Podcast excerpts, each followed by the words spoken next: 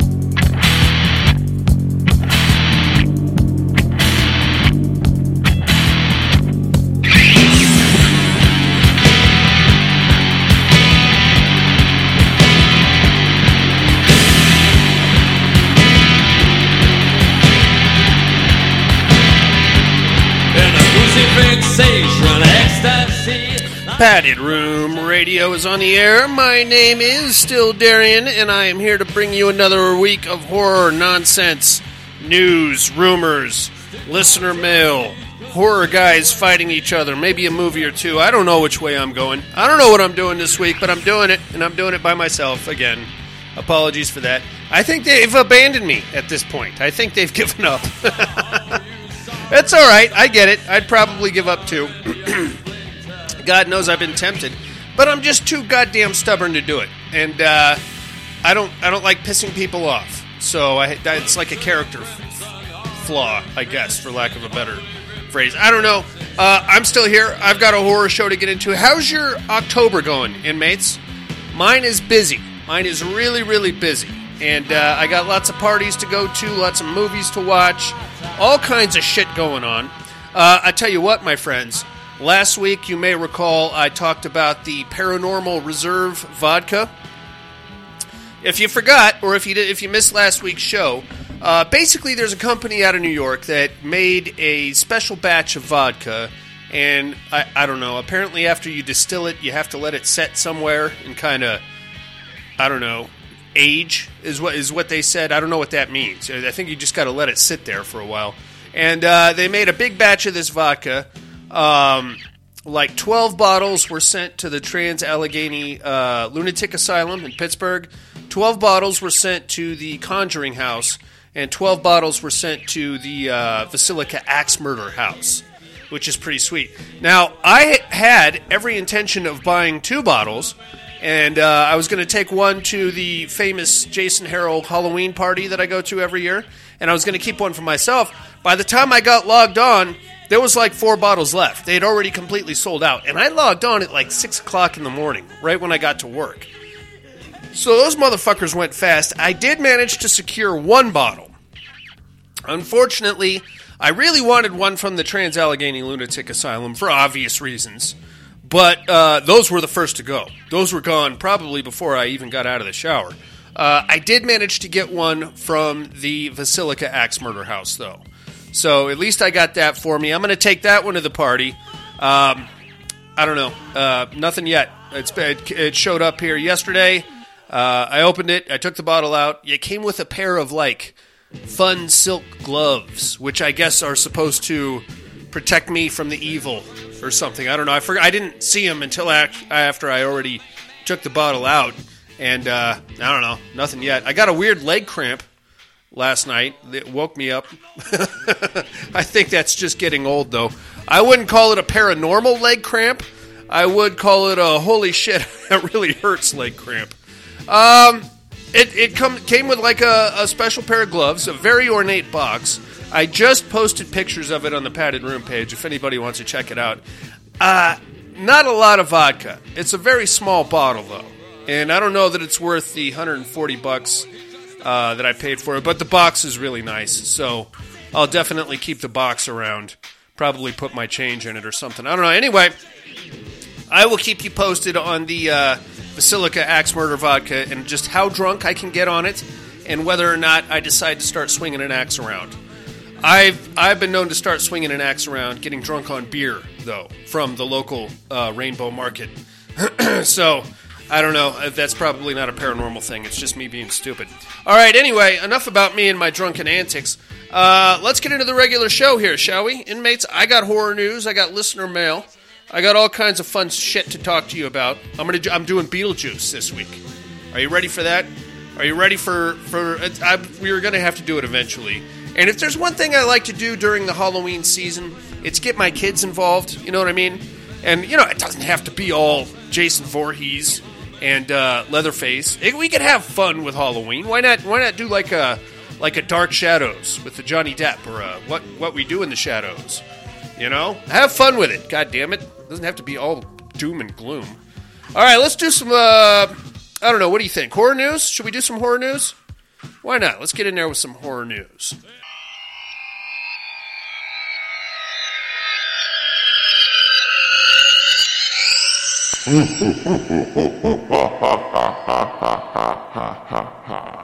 Horror news.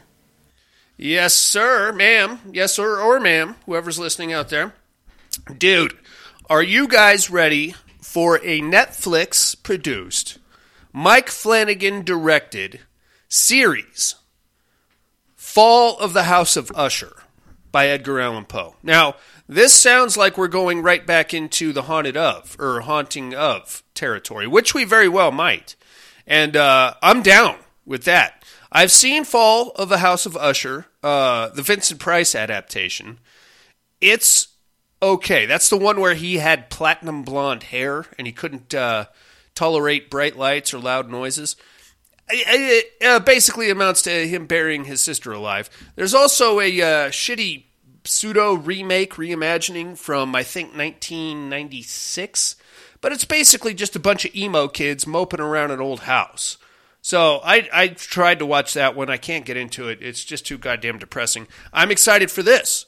I think this will be a good show. Um, I'm going to have to revisit the Edgar Allan Poe work, though. I've never read Follow the House of, the, of, of Usher. I assume it has something to do with be- people being buried alive, yeah? I don't know. i am going to get caught up.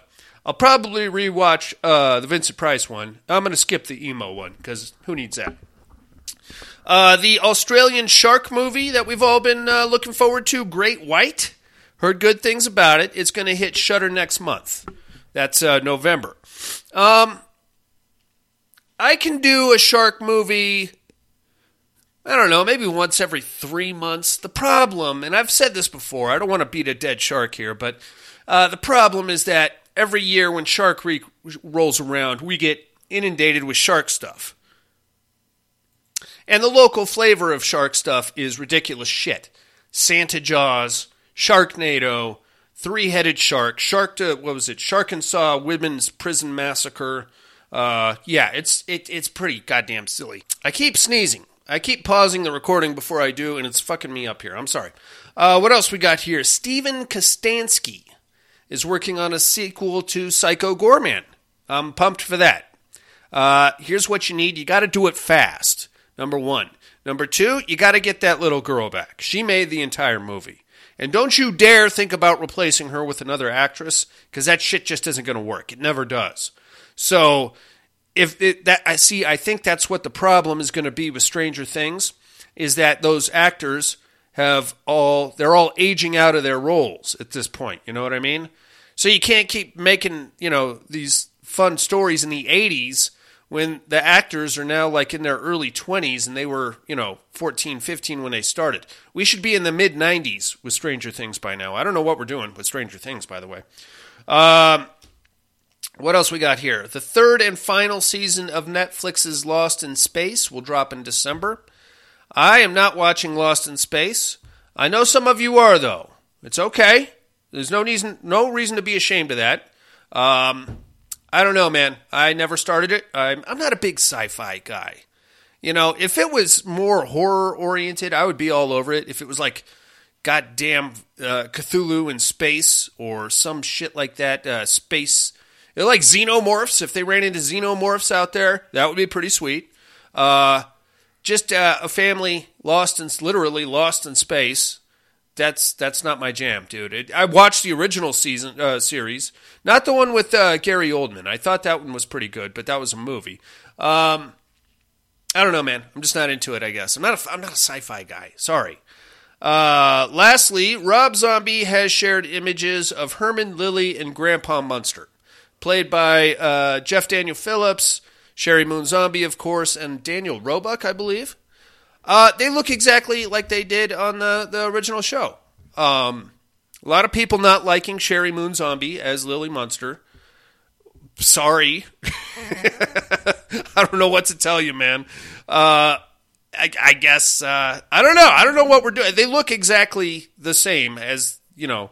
They look like uh, people in 2021 cosplaying as the monsters. So I don't know what what else you want, really. I, oh, really, I think we've already made up our minds that we hate Rob Zombie collectively, and thus whatever he does, we're going to take a big fat shit on. Now, I'm all for prejudice, but come on, man. It's not it. Uh, what what what is your problem with Rob Zombie? You didn't you, you're mad because he put Sheri Moon Zombie in all of his movies. Mike Flanagan does the exact same thing, motherfucker, and nobody says a word. I think the only difference is that, that a lot of people haven't caught on that Kate Siegel is Mike Flanagan's wife, and she doesn't have the same last name, so it's not as obvious. I would say, well, I'm not going to get into it, but God damn it, I'm a Rob Zombie guy. And uh, I liked 31. I liked Lords of Salem. I know nobody else did. Um, I liked uh, Three from Hell. I understand that it's not a horror movie, and that's okay. Uh, I'm not a big fan of the monsters. I was always an Addams Family guy, but I'm willing to check this out. So shove that up your ass. I, don't, know what to say other than calm the hell down. All right, there, there, there you have it. Uh, that's all I got on the horror news, kids. You guys ready for some listener mail? Let's get it on with some listener mail. Hopefully, I'll stop sneezing because if I keep sneezing, then I'm going to have to pause this recording 34 times, and I'm going to be doing this right up until I have to go to work tomorrow morning, and that's going to suck for me.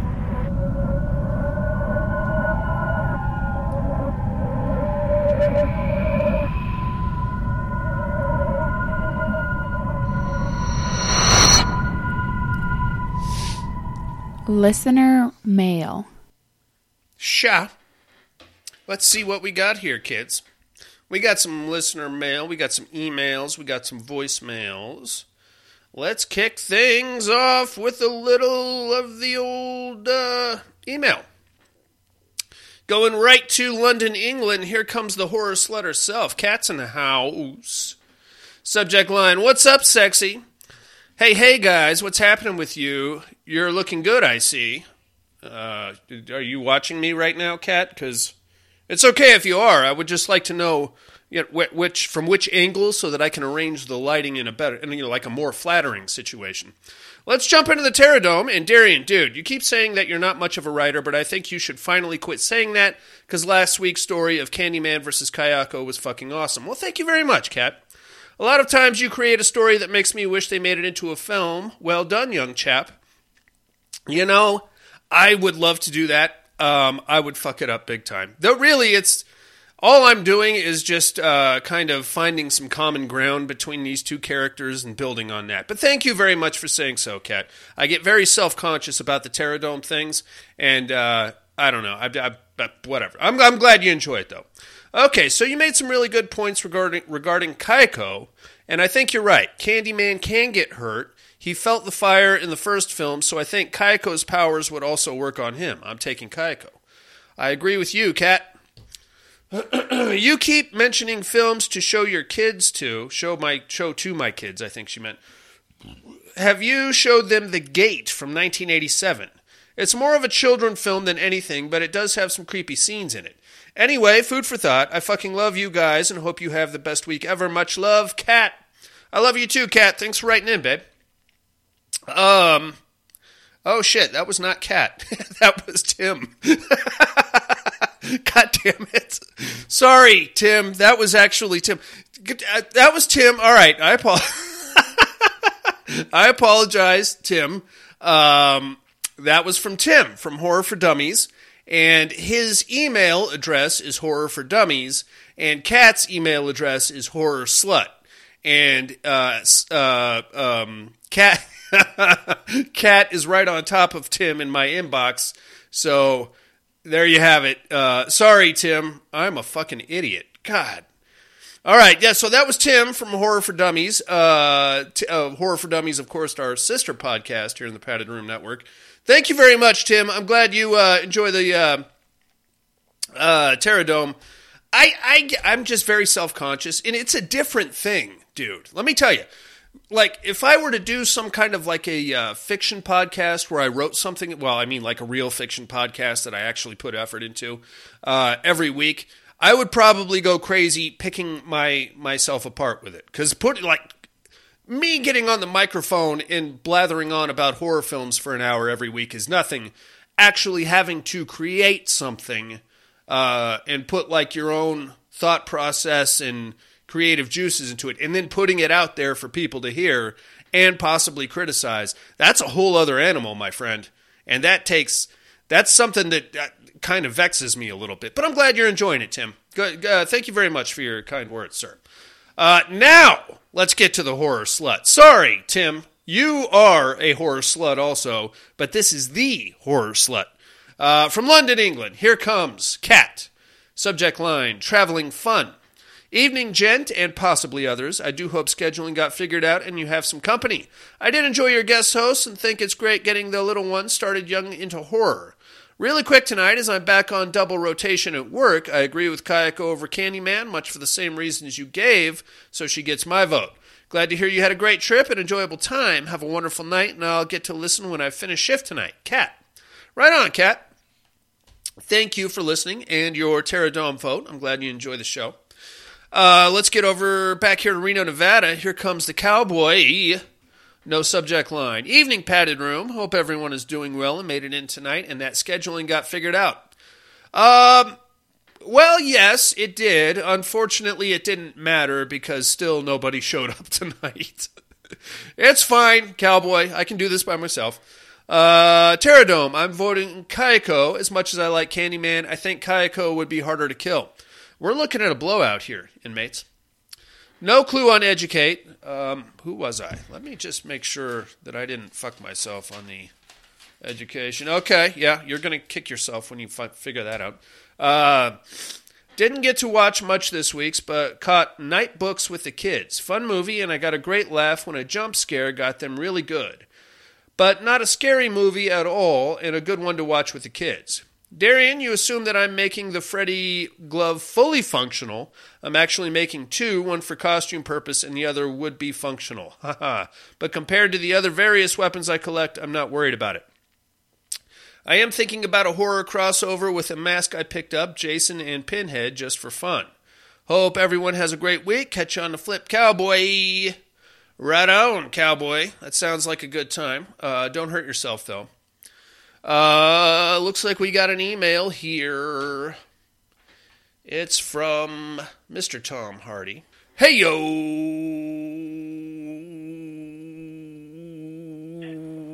Padded room, what's Oh, up? it's Alan. God damn it. It's the M60 of people are calling you podcast. Hey. Hope everybody's doing good. Uh, Good. looks like you had a blast on your trip. I did. Anyway, uh, Jimmy Candyman, Terradome, You got it. And Darian, you are lovely Molly. God damn it, he Thanks. got me. Uh, fuck, dude, I don't know. Have a good one. Talk to y'all later. Bye. Beautiful. Thanks for calling in, Alan. I wonder why you came up as uh, Tom Hardy on my phone. My phone is jacked off lately, guys. Uh, and I'm not feeling very well either. So there, so there's that. I've been uh, my allergies, dude. And I've uh, the last couple of days I've completely forgotten to take my pill. That's probably why I sound a little nasally. Uh, Alan, you're right. I am lovely Molly. I did have fun on my trip. Um, there you have it, man. Thanks for calling in. Uh, yeah, let's get down to business. I got a movie to talk about, man. Are you ready for this? Are you ready for Beetlejuice from 1988? I only waited, uh, what, 23 or 43, 30, about 30 years, give or take, to, to do it. Let's get it on. From the director of Pee Wee's Big Adventure, Adam and Barbara are ghosts. What's the good of being a ghost if you can't frighten people away? Their house is being haunted by the living, Maybe the house could use a little remodeling. and they can't scare them into leaving. They're dead. It's a little late to be neurotic. So they're calling on Beetlejuice, Beetlejuice, Beetlejuice, Beetlejuice! who's no ordinary ghost. You don't want his help. Can you be scary? What do you think of this? Now, the party's over. You want somebody out of the house? I want to get somebody out of your house. But the fun has just begun. It's showtime. Learn to throw your voice, fool your friend, fun party. Not bad. This is amazing. Want a cigarette? Oh, no, thank you.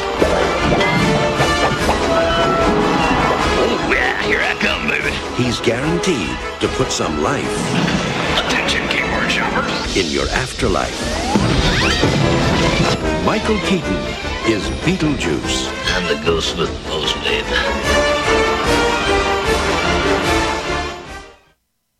Beetlejuice, Beetlejuice, Beetlejuice. From 1988, came in at 7.5 stars on IMDb. Written and directed by Tim Burton. This one's rated PG, boys. Stars Alec Baldwin, Michael Keaton, and of course, Geena Davis. I never found Geena Davis that attractive.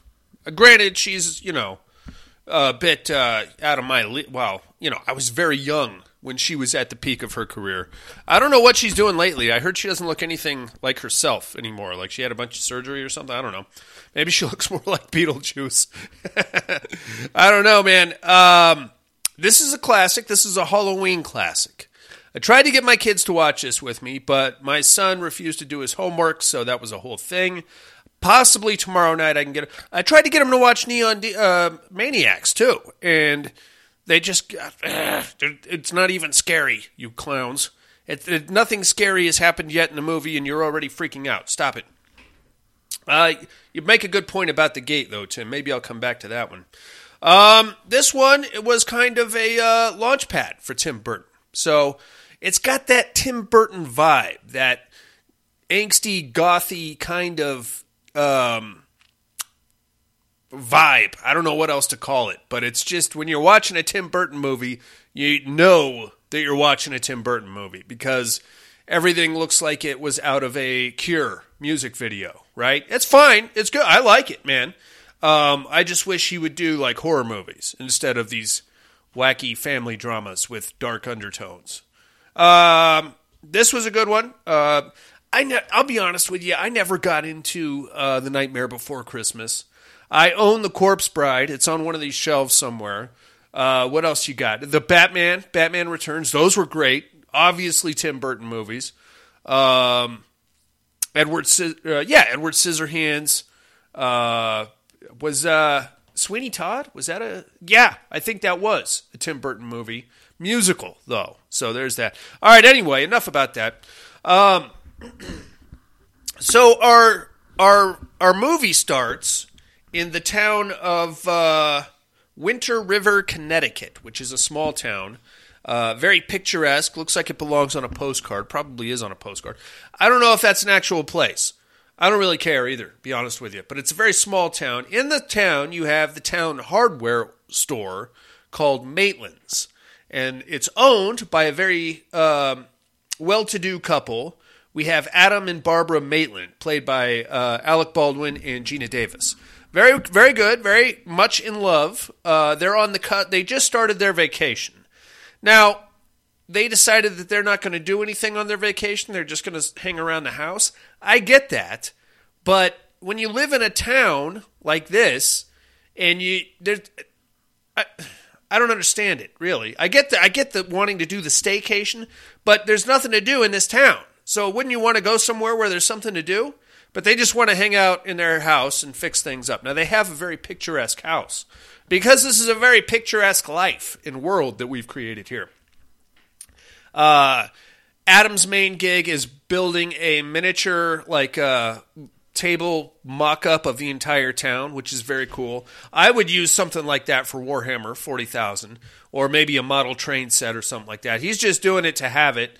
Uh, complete with like stars in the sky that hang from the ceiling is very cool. Um, Barbara, I guess uh, I don't know what she does, and I don't know what they need a vacation from. They literally live down the street from the store that they own. So at some, I would just get bored and go go to work just because I don't have anything else to do. That I don't know. That's just me. Anyway, they're very much in love. We get a couple minutes of them fawning all over each other, which is great. Um, that where I think Barbara's cousin, I think, is a local real estate agent, and they keep getting offers on the house. And at one point, a lady she comes over and she's like, "Oh, you guys need to have a family because this house is too big." And they get all sad because apparently they can't have kids. And uh, she said that she got an offer on the house for two hundred and sixty-five thousand dollars from a guy from New York. And apparently that was pretty big money in 1988. I have no idea. Um, anyway, they turned it down. They're like, no, we're not moving. We love this house. We're fixing it up. It's great. It's a big Amityville looking house. You know what I'm saying? It's got like the tower attic. Uh, it looks like a Tim Burton house. You know, it's very creepy. Yeah, I was walking past old creepy house, and I said to myself, "This house is very old and very creepy." I, I, I probably should take some cold medicine. Anyway, um, they Adam is like, "Hey, we got to run down to the hardware store. I got some paints because I've got to keep building my my little miniature model here." She's like, "Okay, let's go." So they get in their Volvo and they go taking off down the the uh, hardware store. They have to go across a tunnel bridge, which is very good. Another thing you only find in small towns on the East Coast. Uh, to get to the town, they get there, they get their paints, they're coming back. They swerve to hit a dog and apparently skid out and lose control of the vehicle in the tunnel bridge and apparently go through it and into the river. Cut to them walking into their house sopping wet. Uh, they very quickly come to the realization that they actually died there on the tunnel bridge. And they know that because they found uh, mysteriously placed in their home a handbook for the recently deceased, which apparently is a very difficult uh, uh, book to read because they're going to struggle with it mightily throughout the movie.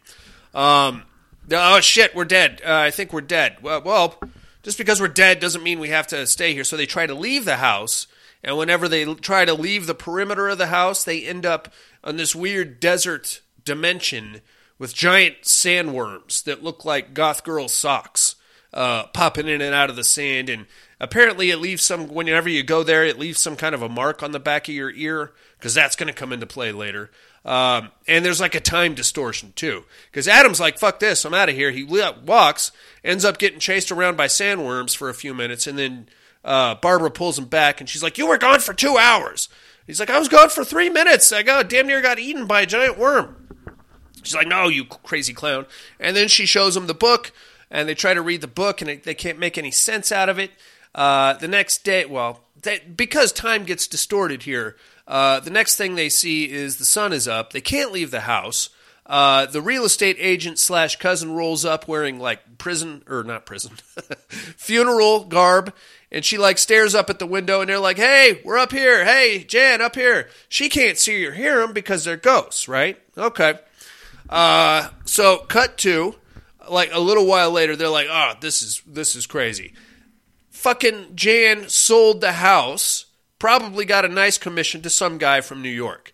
Now we're gonna meet the Deetzes.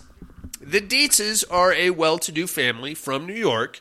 We have Charles Deetz, we have Delia Deetz, and we have Lydia Deetz, and then we have this weird dude that is just kind of a hanger on of the Deetz, a guy by the name of Otho, who, in my opinion, is the high point of this whole movie. Love me some Otho. I know you've seen this movie, motherfuckers, and I know that you like Otho too. You don't have to admit it to me, but you know that I know, that I know that you know that we're all on Team Otho. Maybe we have like a secret Otho team handshake or something. Uh, anyway, they come in. Um, Charles is like, "Oh God, this place is great. Oh, the so the fresh, clean country air. I can. It's already more peaceful and more quiet, which is just what the doctor ordered. I'm gonna love living here. This is great." And um, Lydia, played by Winona Ryder, is the typical Tim Burton character. Uh, she is just in head to toe goth garb with the black veil and the bizarre haircut with like these weird faux bangs. I don't remember those being a thing in the 80s. I was around in the 80s, so I don't remember that at all. Um, fingerless gloves. You know, you, you know what I'm talking about. She looks like she just walked out of a uh, very depressing uh, children's book, I guess. And then we have Delia Deetz, played by Catherine O'Hara. Um, I like Catherine O'Hara, sketch comedian for the most part.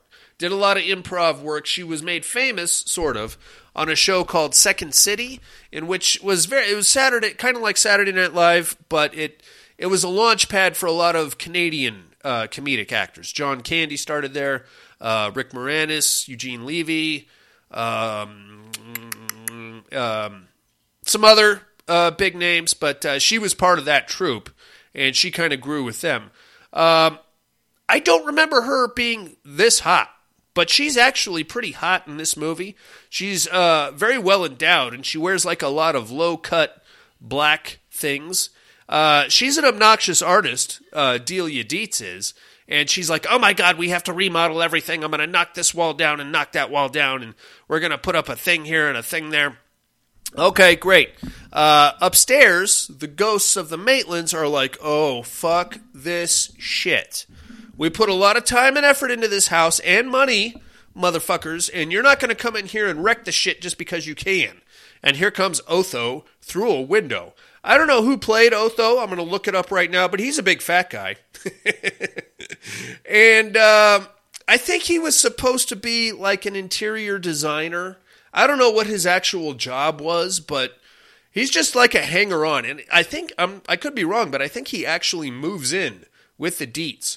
Otho was played by a dude named um uh, do, do, do, do, do, Glenn Shadix, who was he? I, I remember he was also in Demolition Man, uh, Nightmare Before Christmas. Heather's. He was.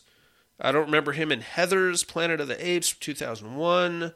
Um, oh, he died in 2010. God damn it, Glenn.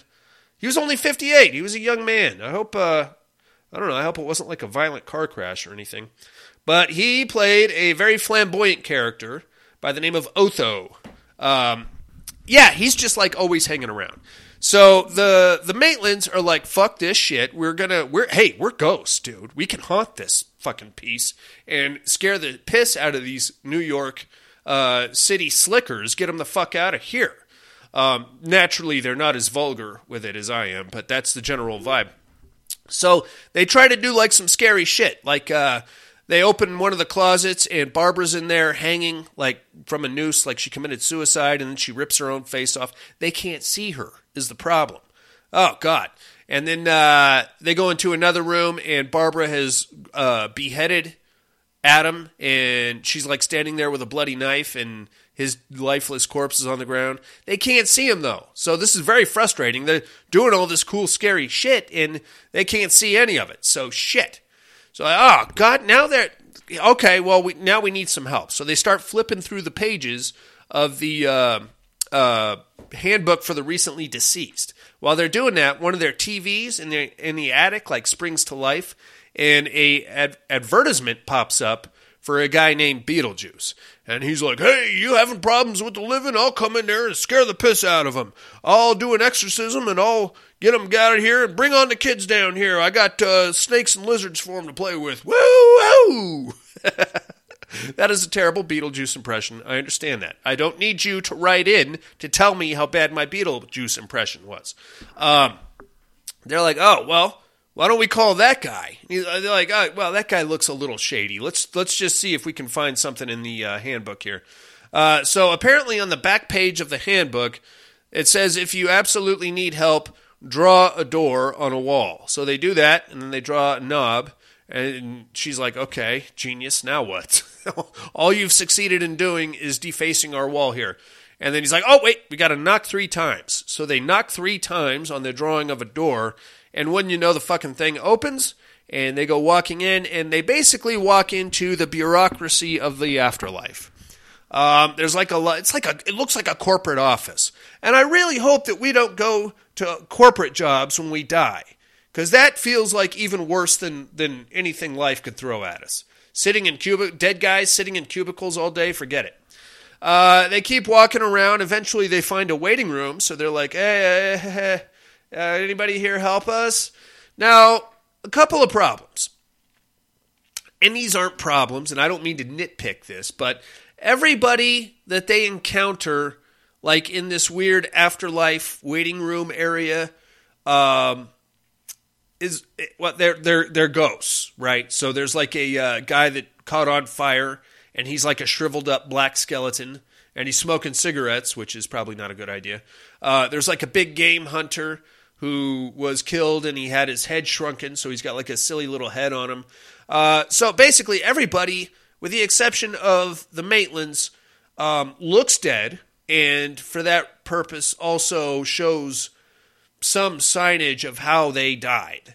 So if that's the case, and the Maitlands drowned, which I'm, I'm assuming they did, uh, they should have. Well, first off, they should have like scarring from the car accident, and then they should be all bloated bags of pus, right? now, I'm not one to nitpick here, inmates. But uh, Geena Davis and Alec Baldwin don't have a. They don't look dead. They don't. They're not even pale or anything. You know, all the other ghosts, which apparently have also recently uh, died, are fucked up. Except for these two. These two look like they just jumped off the cover of a magazine. All right, I'm sorry. I realize this is not a serious movie. Um, so they get in line. They have to wait in the waiting room for quite a while. Eventually, they get called, and apparently, there's an undead caseworker that you're assigned when you die, and it's a very old lady named Juno for the for the Maitlands. So they go and they have have themselves a, a meeting with Juno, and she's like, "Oh God, you guys are ridiculous." So I heard you ripped your face off right in front of them. You're you're ridiculous. And they're like, yeah, well, we need some help here, boss lady. We're trying to get these pretentious New York fucks out of our house. And uh, how do we go about doing it? And she's like, you got to work. You got to work up to it. You got to like hone your craft as a ghost. You got to work on moving shit around. You got to practice, man. You can't. You, you've only been dead like uh, a little while. You got to really, you know, evolve into a, pol- a poltergeist, I guess, or something like that. Uh, okay, okay, we're gonna go back. We're gonna keep working on it. We're gonna figure something out.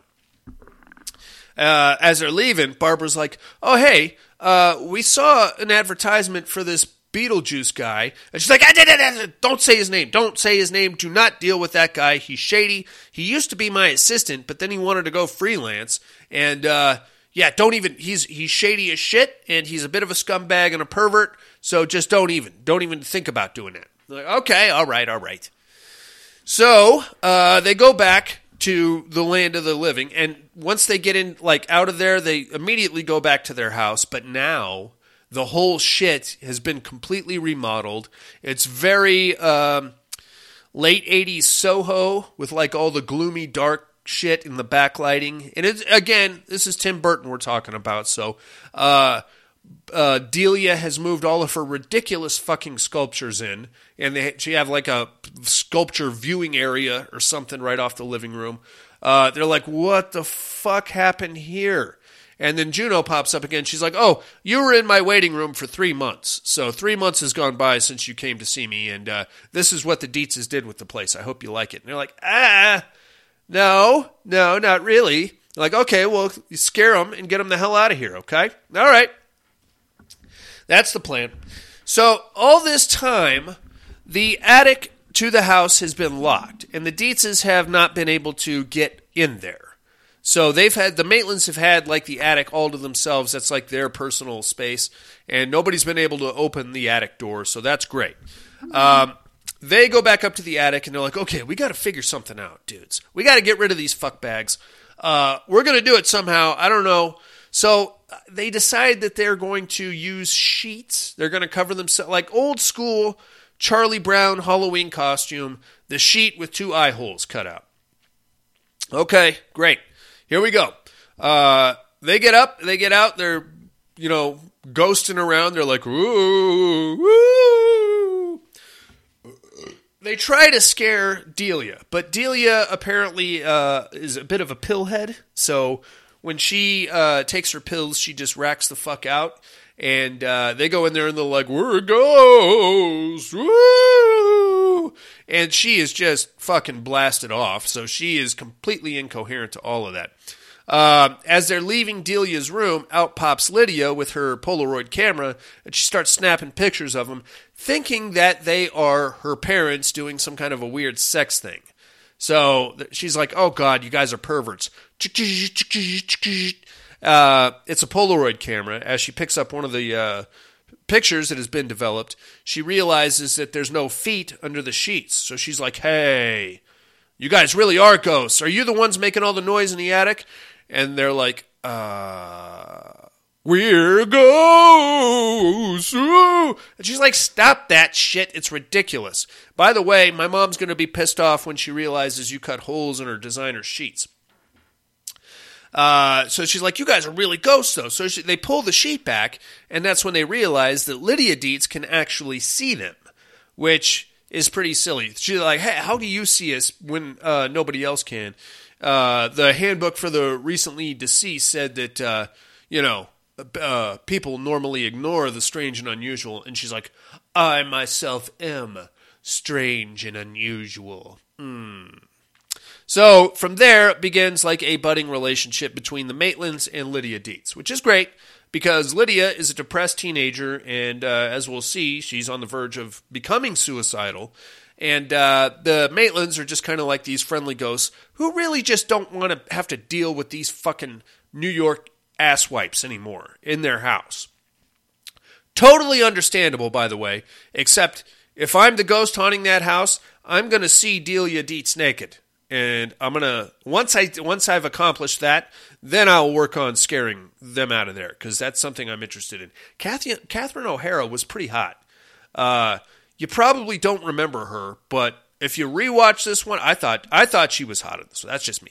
Okay, so from there they're like, ah, shit, we got to get rid of these fuckers, and we got to do it quick.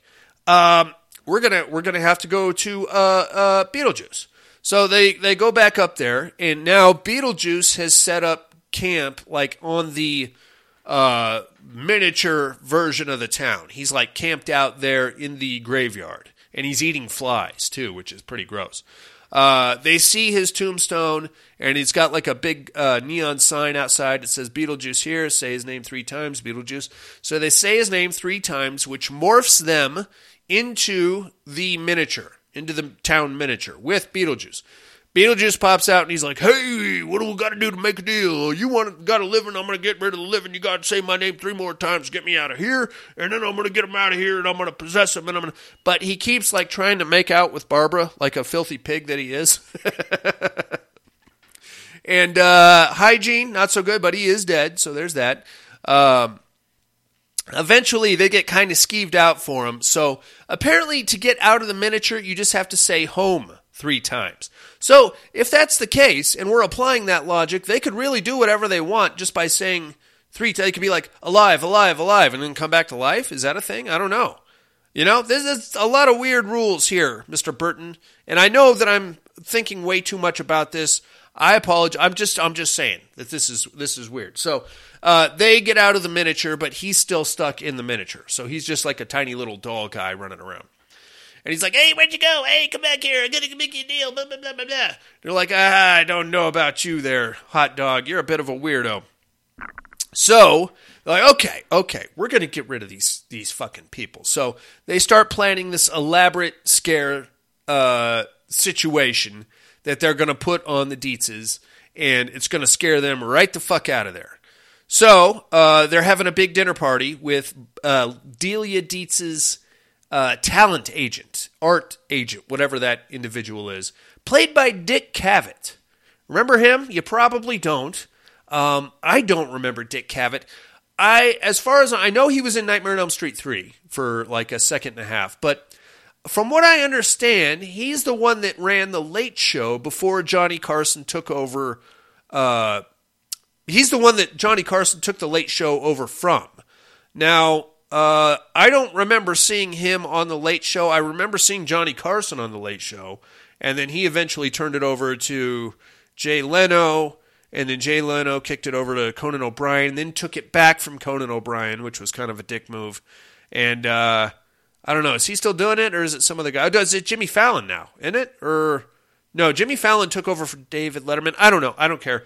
Anyway, he's in the movie. He's got like three lines. Dick Cavett does, and. uh so here, here, here comes the big party, and it's full of passive aggressive bullshit and a lot of uh, artsy fartsy talk. And Otho is there, of course, And uh, eventually, somehow, they get on the, the conversation of ghosts in the house. And Lydia's like, I know where some ghosts are. And they're like, uh, oh, that's, that's hilarious. No, Lydia, tell us more about your ghosts. Uh, this house is haunted, by the way. oh, she's so funny. Let's talk about my art some more. And this is where um, they they come in with their big scare. They're gonna they're gonna scare everybody here. Uh, what they do is possess everybody at the dinner table and make them do a uh, little lip sync situation, like a choreographed lip sync uh, thing to um, that Harry Belafonte song. What is it? Tally Me Banana, uh, something like that. So okay, uh, I'm sure it, I'm sure it's kind of off-putting if you're being possessed and forced to sing and dance in this fashion. But is it really scary or threatening? Is it going to make you want to leave the house? Not really. Uh, honestly, I'd probably want to do it again. I'd want these ghosts to come down for parties and stuff. And funny that that's exactly what happens. Anyway, they possess them. They make them sing uh, "Tally Me Banana" by Harry Belafonte.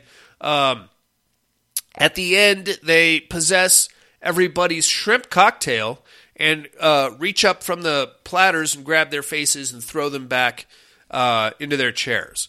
So they go running upstairs, the Maitlands do, and they're like, any minute they're going to go running in fear for their lives uh, because of the music video we just made made them do. Any minute now. And then there's a knock at the attic door, and Lydia's there, and she's like, "Hey guys, um, they really enjoyed the show. They'd like you to come down and say hi because that was great." And they're like, ah, "Fuck! Can't we do anything right? Can we not do one thing right since we've been dead?"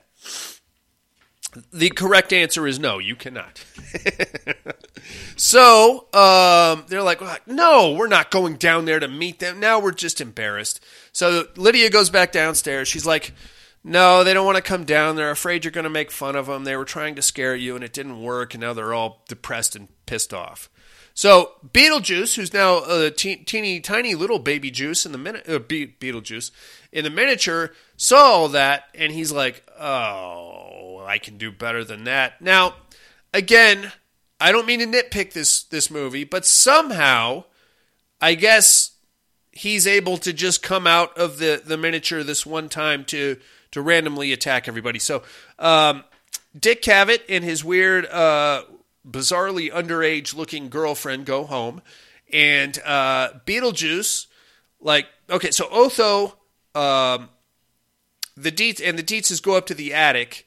And they actually get inside the attic this time, and they're looking around. They see the model. They're like, "Whoa, check this out!"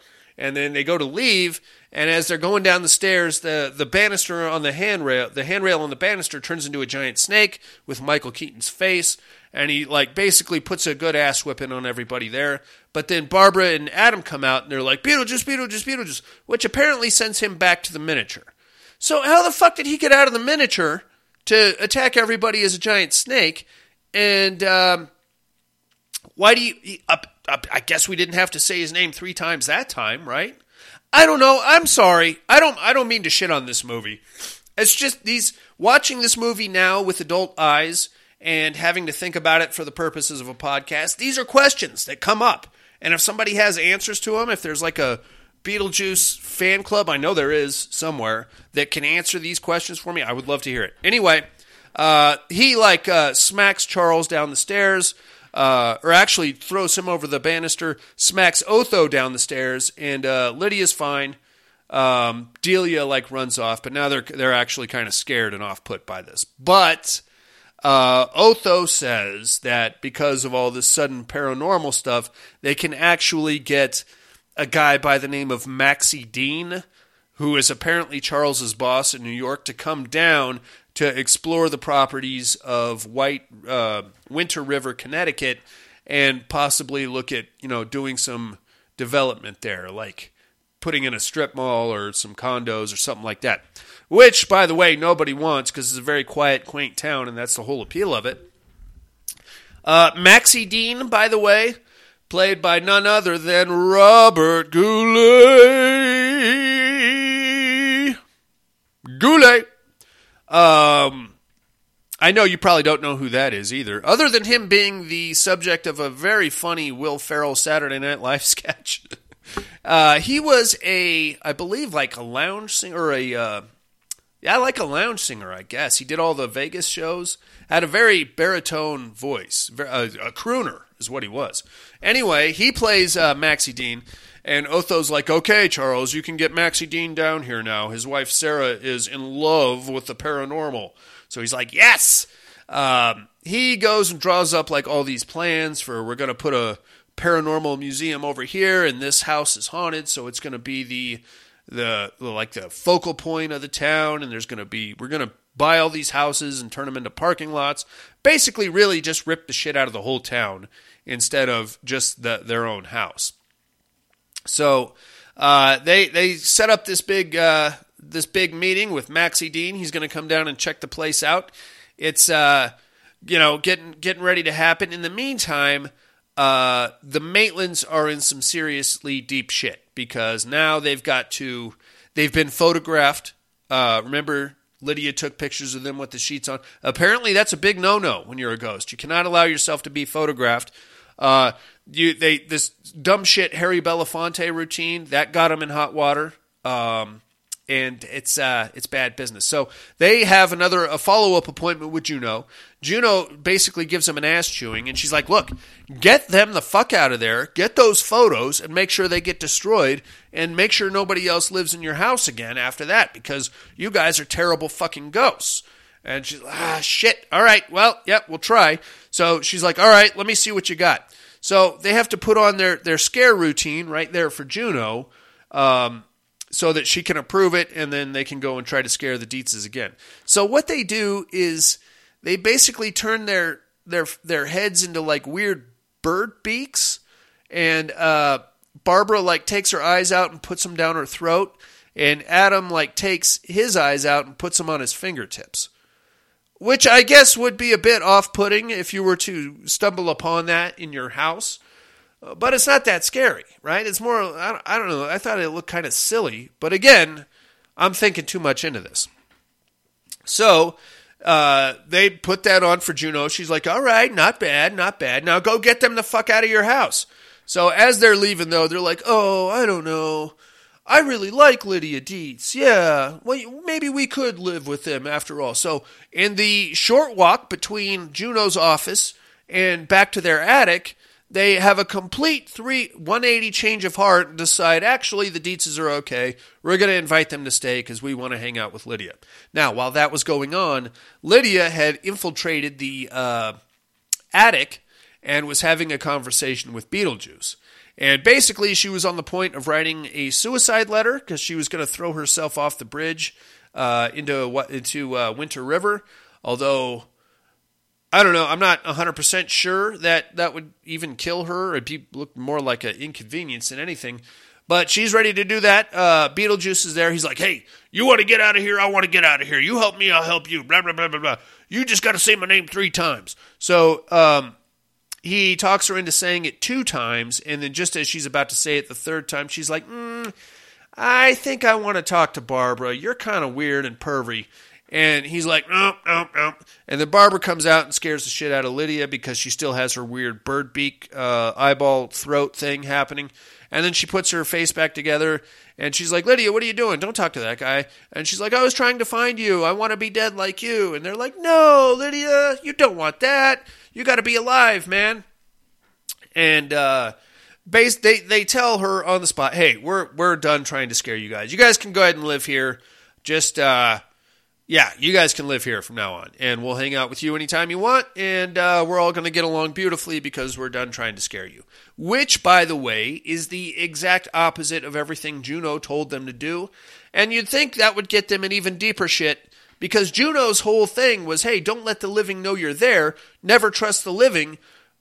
We're they, they're, they're doing the exact opposite of that. So I don't know if there's like ghost police that show up and arrest you if you if you do some shit like that. I don't know. I don't know. I don't know how that works, and we're never going to find out, inmates. Uh, anyway, they've come to grips with that. Now, while all that was going on, Otho had managed to swipe the handbook for the recently deceased and was reading up on it. and he's prepared an exorcism just in case.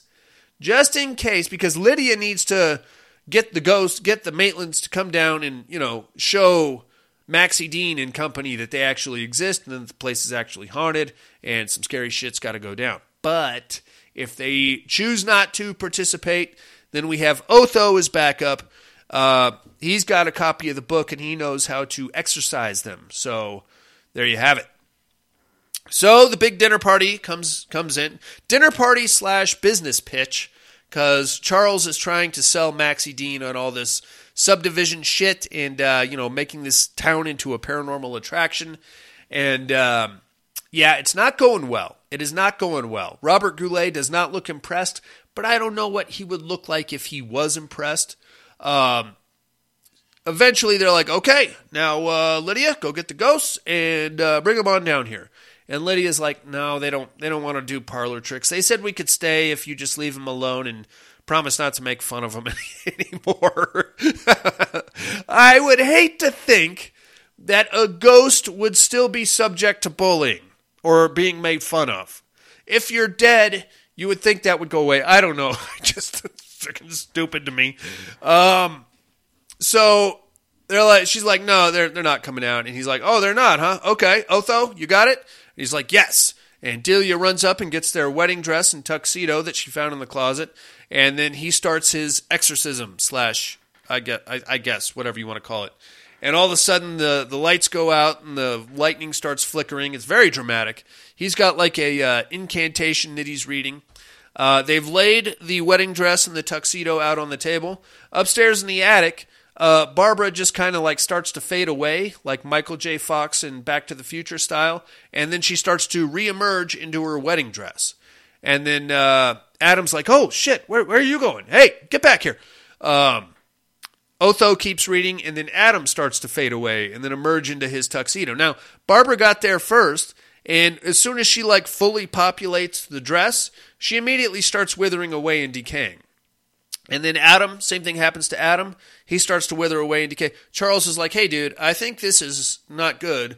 Uh, can you, Otho, stop this? Put a reverse on it." And he's like, "I'm sorry, Charles. There's nothing I can do."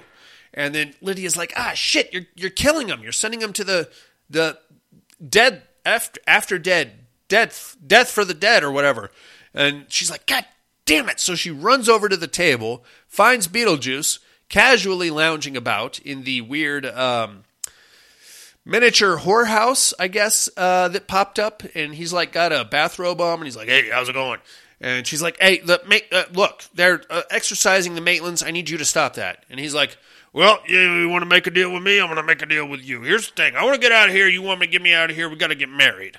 So apparently, if um, I, I don't know, I don't know how this works, but apparently, if she agrees to marry him after he saves the Maitlands, then he never has to go back to the uh, miniature, or I don't know. I don't. I don't know what we're doing here, but the the agreement is she says his name three times. He pops up, saves the Maitlands. They get married, and he benefits from that somehow. Uh, it's not clearly explained, but that's the plan. She agrees to it. Beetlejuice, Beetlejuice, Beetlejuice.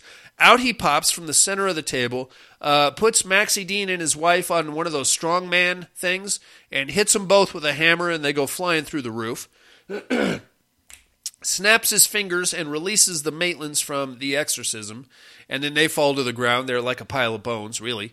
Uh, and then he's like, "Okay, we got to get married now." So he snaps his finger, and then up pops a like a little dead midget priest, and he's like, "Dearly beloved," and then uh, basically he starts like with the the nuptials and all that while that's going on, uh, the Maitlands are trying to send him back to the table as they're slowly be- coming back from being all decayed and shit. Uh, first, Adam gets up and he's like, Bleh!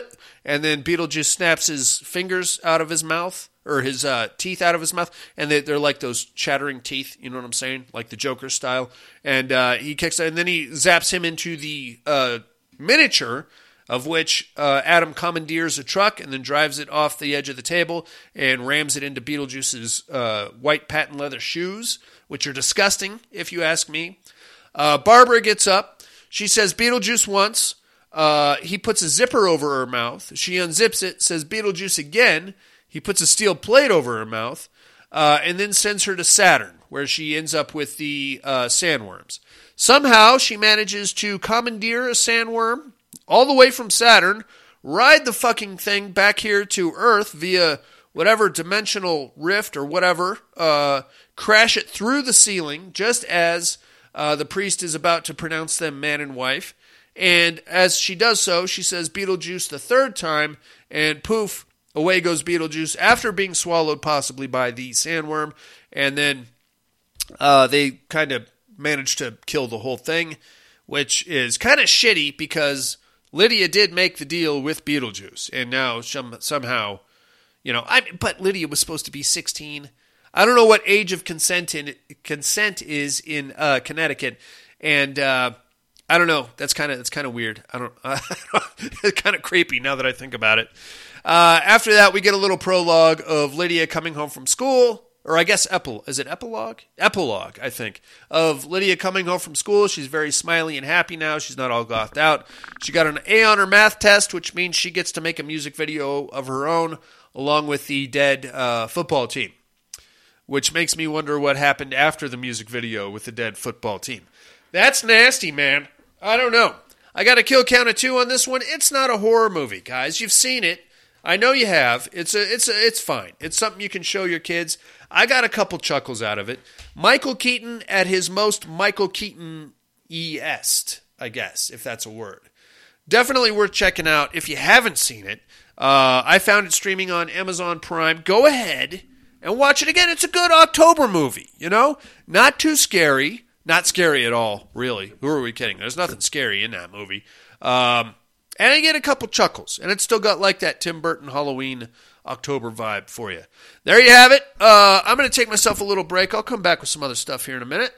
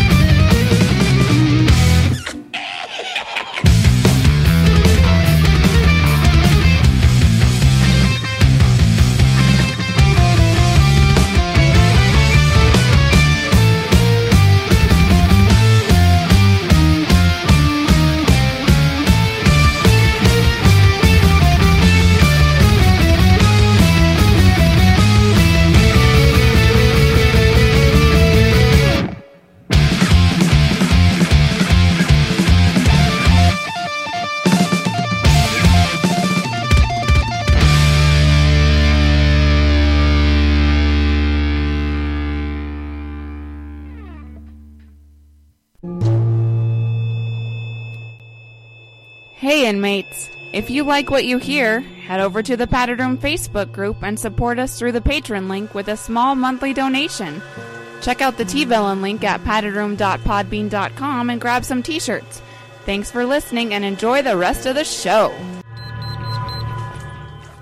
Anna I'm um, I like to think that if I was a ghost and I was going to haunt a house, I would have.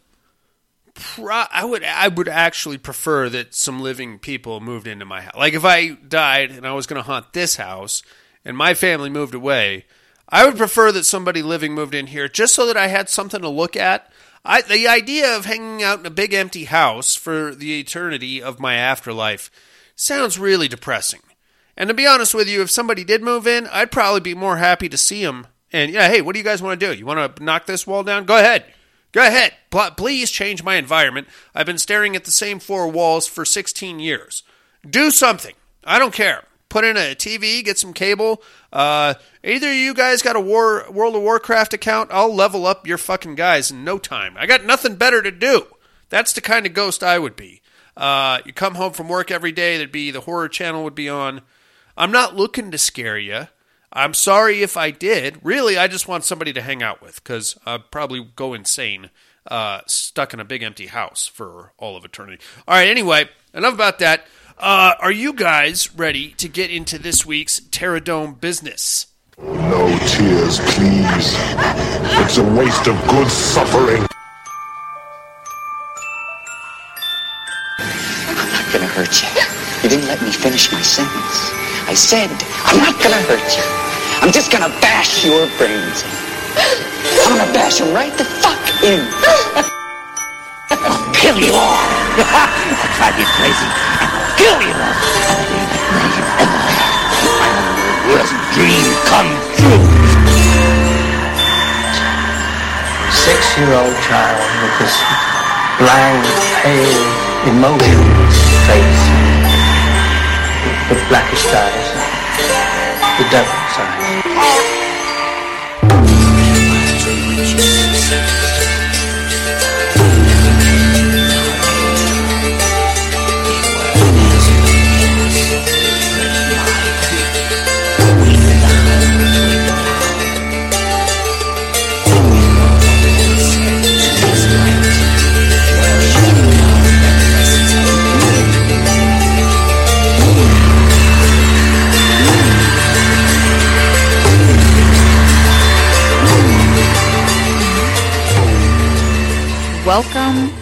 To the Terradome. First off, last week's winner. Last week we had the Candyman versus Kayako. Helen stood paralyzed with fear. What she was seeing simply could not be. At the end of the hallway stood the woman from the pictures in the house in Japan, gaunt and pale, looking terrified. At the other end, the hook handed ghost known as the Candyman. With frightening and ferocious speed, the darkness of the woman's hair shot past Helen to the apparition opposite her. By the time the darkness receded, the hallway was empty, as if no one had ever been there at all. With a vote of 7 to 2, Kayako advances over the Candyman. I think the Candyman is going to have problems whenever he faces a woman. And the reason for that is that he's an old romantic, man. You can't you can't be getting all sweet on the ladies if you're you're going to survive the Terror Dome. And as much as we love uh, Candyman and the Daniel Robitaille mythos, he's a very sympathetic character. Not unlike a uh, a Leatherface, you know, who's just a simpleton. Those guys never. You, you got to be that cold-hearted killer. You know what I mean? Speaking of cold-hearted killers, let's take a look at this week's matchup, shall we? We are in the Asylum Conference, round 10. As usual, inmates, bear with me. I'm not very good at writing things. The conquest had begun on the west coast, but quickly spread east. The tall man's forces were growing with each small town he'd taken. Soon he'd have legion enough to march on a population center, but not yet. More cemeteries, more soldiers to fill his ranks. West Virginia was full of them. This was old country, full of mining towns that were long dead and gone, leaving their cemeteries full and their houses empty. Silent Hill was the next stop on the tall man's journey. He could feel it calling to him, as if there were some missing piece to his puzzle that could only be found there. As the hearse crossed the town limit, the truth came flooding in. There was a girl here, a girl of such pain and hatred. Her fury gave her power, power that he would need in his conquest. But she wasn't alone. To seize that power, the tall man would have to wrest her from her executioner and the rest of Silent Hill. In this week's matchup, we have the tall man from Phantasm versus Pyramid Head from Silent Hill. I gotta go with Pyramid Head on this one, guys. And I know there's a lot of like weird backdoor workarounds for the tall man, like that time he got blown up by Reggie and another tall man just popped out. Like there's like a whole legion of tall men, which I guess technically there is. I just don't see Pyramid Head giving a fuck. you know what I mean? I could see him swatting that giant sword and just smashing the sentinels right out of the sky. I got to go with Pyramid Head on this one. I like them both. Um, I just I, I don't th- I don't know if the balls the Sentinels are going to do much to a giant armor plated demon with a gigantic fucking sword that seems to thrive on pain. He powers that uh, merry-go-round thing with all the hooks and chains in them. I got to go with Pyramid Head on this one, inmates. That's your Pterodome matchup for the week. It's Pyramid Head versus the Tall Man. Uh, get me your votes by next week if you can. The mental health hotline, of course, is area code 775-387-0275. Or email me at thepaddedroom2011 at hotmail.com.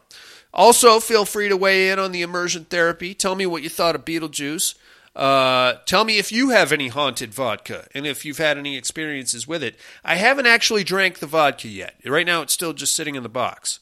But uh, this Saturday, I'm going to the big party, and I'm going to try to get everybody else to drink the vodka, see if they don't kill each other with axes. That's all right. It'll be fine. What, what's the worst that could possibly happen? all right, let's do a little immersion therapy. Or, uh, excuse me, what are you looking at? I think is what's next. I have got a, sh- a big list going here, inmates. I don't know about you guys, but I'm trying to do the 31 for 31. I'm just about caught up. I had to take that whole first week off with, uh, you know, going to Disneyland and everything. But I'm trying to get caught up. Here comes, uh, what are you looking at?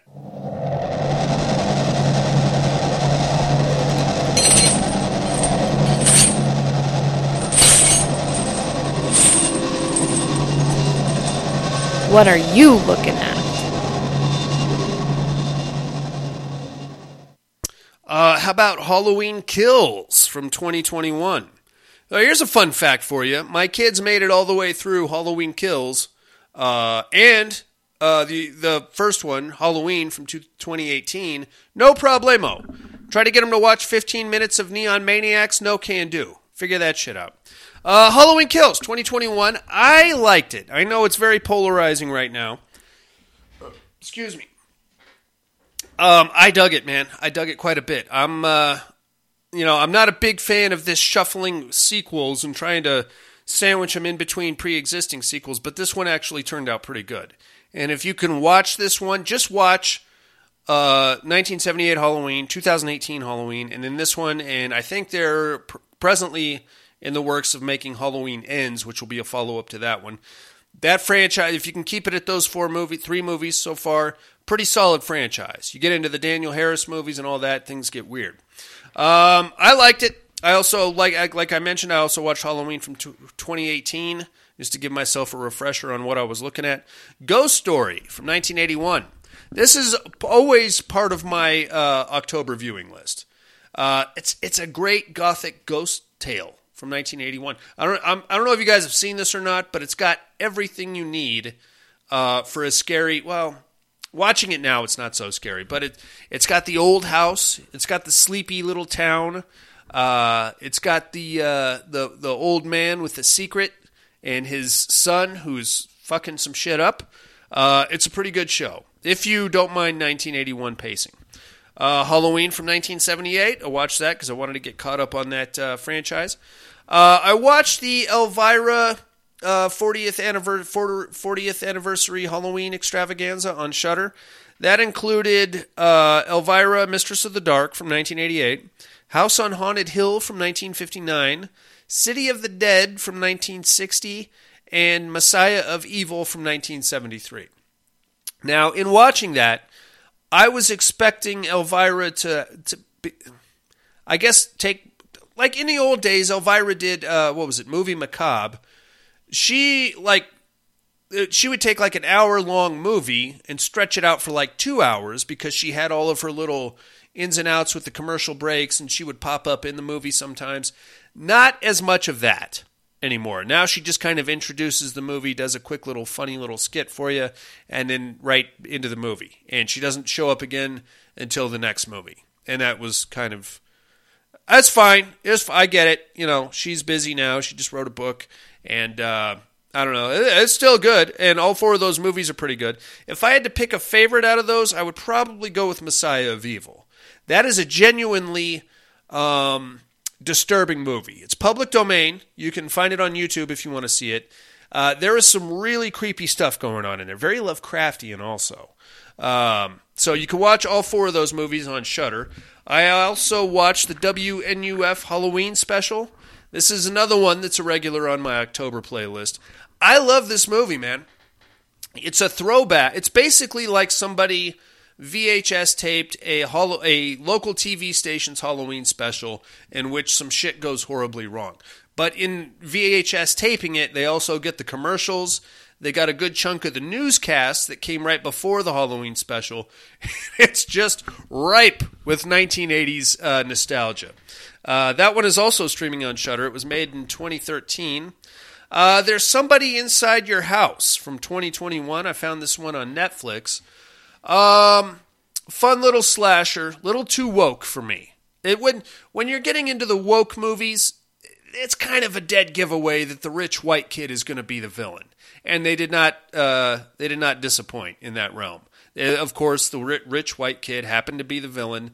Uh, his dad had a bunch of Nazi memorabilia. You basically telegraph the ending when you do that, and uh, they did the exact same fucking thing with that nonsensical. Um, what was it, Black Christmas remake from two years ago, which is arguably the worst movie I've seen.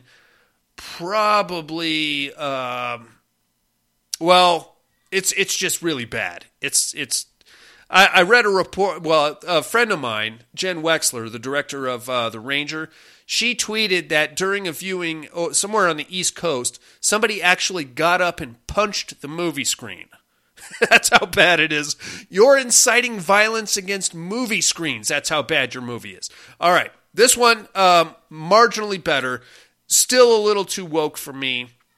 You can't, you can't, I, when, you, when you're going that route, you're basically telegraphing the ending, and that's whatever. Whatever you want to do, man. Uh, also, watch The Deep Ones from 2020. I found this one streaming on Amazon Prime. Another heavy Lovecraft, Lovecraftian thing. Um, this one is actually pretty good if you're in the mood for like a, a Lovecraft adaptation, because that's pretty much what this is, just updated for modern, you know, audiences. It's pretty good if you're in the mood. If you're a Lovecraft fan, I know Lovecraft can be a hard pill to swallow sometimes. If you're not into it, you're not going to like this one. I am. I thought it was pretty good. If you're with me, by all means, check it out. That's all I'm looking at this weekend, mates. Let's do a little immersion therapy, shall we? The Neon Dead. Did anybody watch this? Obviously not, because if you did, you'd be pretty upset with me right about now.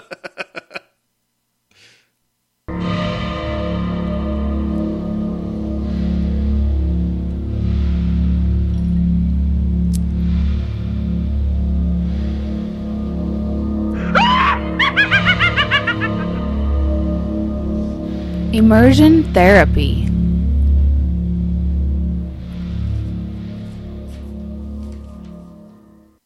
The Neon Dead from 2017. This one was on Amazon Prime. This is not a good movie, my friends. I'm sorry, it's not. Um, a very adolescent attempt at a horror comedy, but that's kind of the humor that we're growing accustomed to. Um, a lot of cock and balls jokes, heavy on the CGI. Now, this is a low budget film. That's fine. I get it. Uh, what that kind of means you have to write off is bad acting. Um, and some some pretty uh, substandard special effects, which is also you know, if you're willing to give this movie a shot and you can put those things aside and just kind of, I don't know, maybe fold your laundry or something while it's on, it might be tolerable. I just couldn't get into it, man. The jokes were like uh, felt like they were written by a 12 year old. Uh, the CGI was a little overboard. I mean, they're not kidding when they said neon dead. Their their reasoning behind that is that these aren't zombies; they're children of uh, some deity or something like that, which makes them glow in pinks and purples and uh, yellows and neons. It doesn't. Uh, whatever, man. whatever. It would be one thing if you did it all practically, but the level of CGI, really cheap CGI at that, uh, in this movie makes it hard to watch. And some of those color schemes are really hard on the eyes, man. You're making a dark movie. I get that. But then you, you fire it up in post production with all these neon hues. If I was on acid, I would probably would have thrown myself out of my living room window. It's it's pretty rough. I'm glad none of you guys. Well, I'm going to tell you right now to skip it unless you're I've piqued your curiosity. If I have, Amazon Prime, by all means, check that shit out.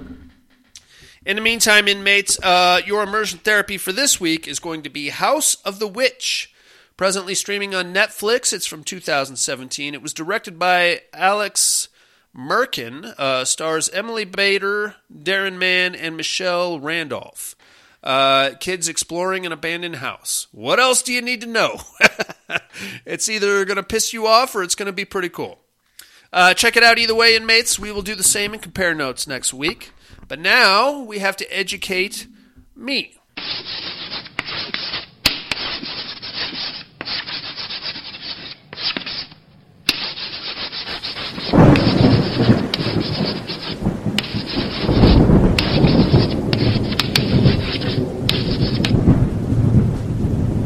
Educating Miss Monica.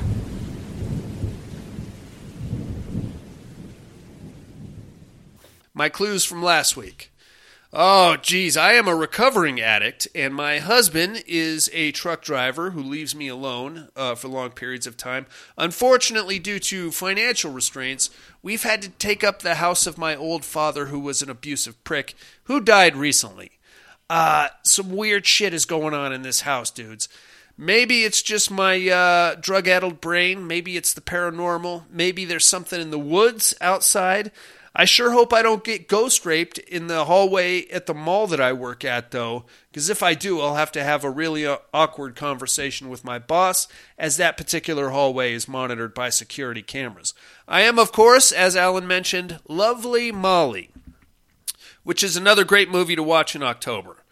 Heavy on the paranormal and suspense. Look, Eduardo Sanchez, dude. Right? He's he's like the master of that. Blair Witch, uh, Seventh Moon, Lovely Molly, great stuff. Love that guy. Um, it, he made a big. Uh, there's a, a Bigfoot movie that he did. I think it's called Exists. Ah, I'm just not a Bigfoot guy. It was still pretty good. It was found footage, and Bigfoot kicked the shit out of these kids for running over uh, his or her uh, infant, and he really was not fucking around with these kids. Who might I be this week, you ask? Well, wouldn't you know, I got arrested and put in the local jail. Now, it's a small town that I'm in, and that's fine. And there's a lot of the usual scumbags. There's the local kid who is always in and out of trouble here in the jail with me. There's also the local teacher who likes to beat up his wife every Saturday night. He's a piece of shit, but he's here anyway, and she's going to bail him out in the morning like she always does. And then there's this new guy that just came in, and he is full of fucking surprises. Uh, he talked one dude into beating his own head against the bars until he killed himself. Uh, he's doing all kinds of weird shit with the police captain that's supposed to be keeping an eye on us. Luckily, there's a couple of haughty officers out and about in the town trying to put together who this mysterious stranger is in their little jail. Who might I be, you ask? Tune in next week and I will clue you in, my friends.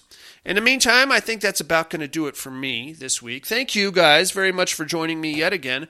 Join me next week for something really special, guys. I'm going to be bringing you what I think is probably the most disturbing ghost movie, the best ghost movie, the most disturbing ghost movie that I know of. It's, of course, Kairo which is Japanese for Pulse from 1995. This one freaks the shit out of me every time I watch it. I'm going to tell you all about it next week. Um, in the meantime, we do have a Patreon campaign running. Uh, December is up for grabs. $5 donation gets you a travel mug, a t shirt, and control of the month of November. PaddedRoomPodcast.com is where you find the link to that.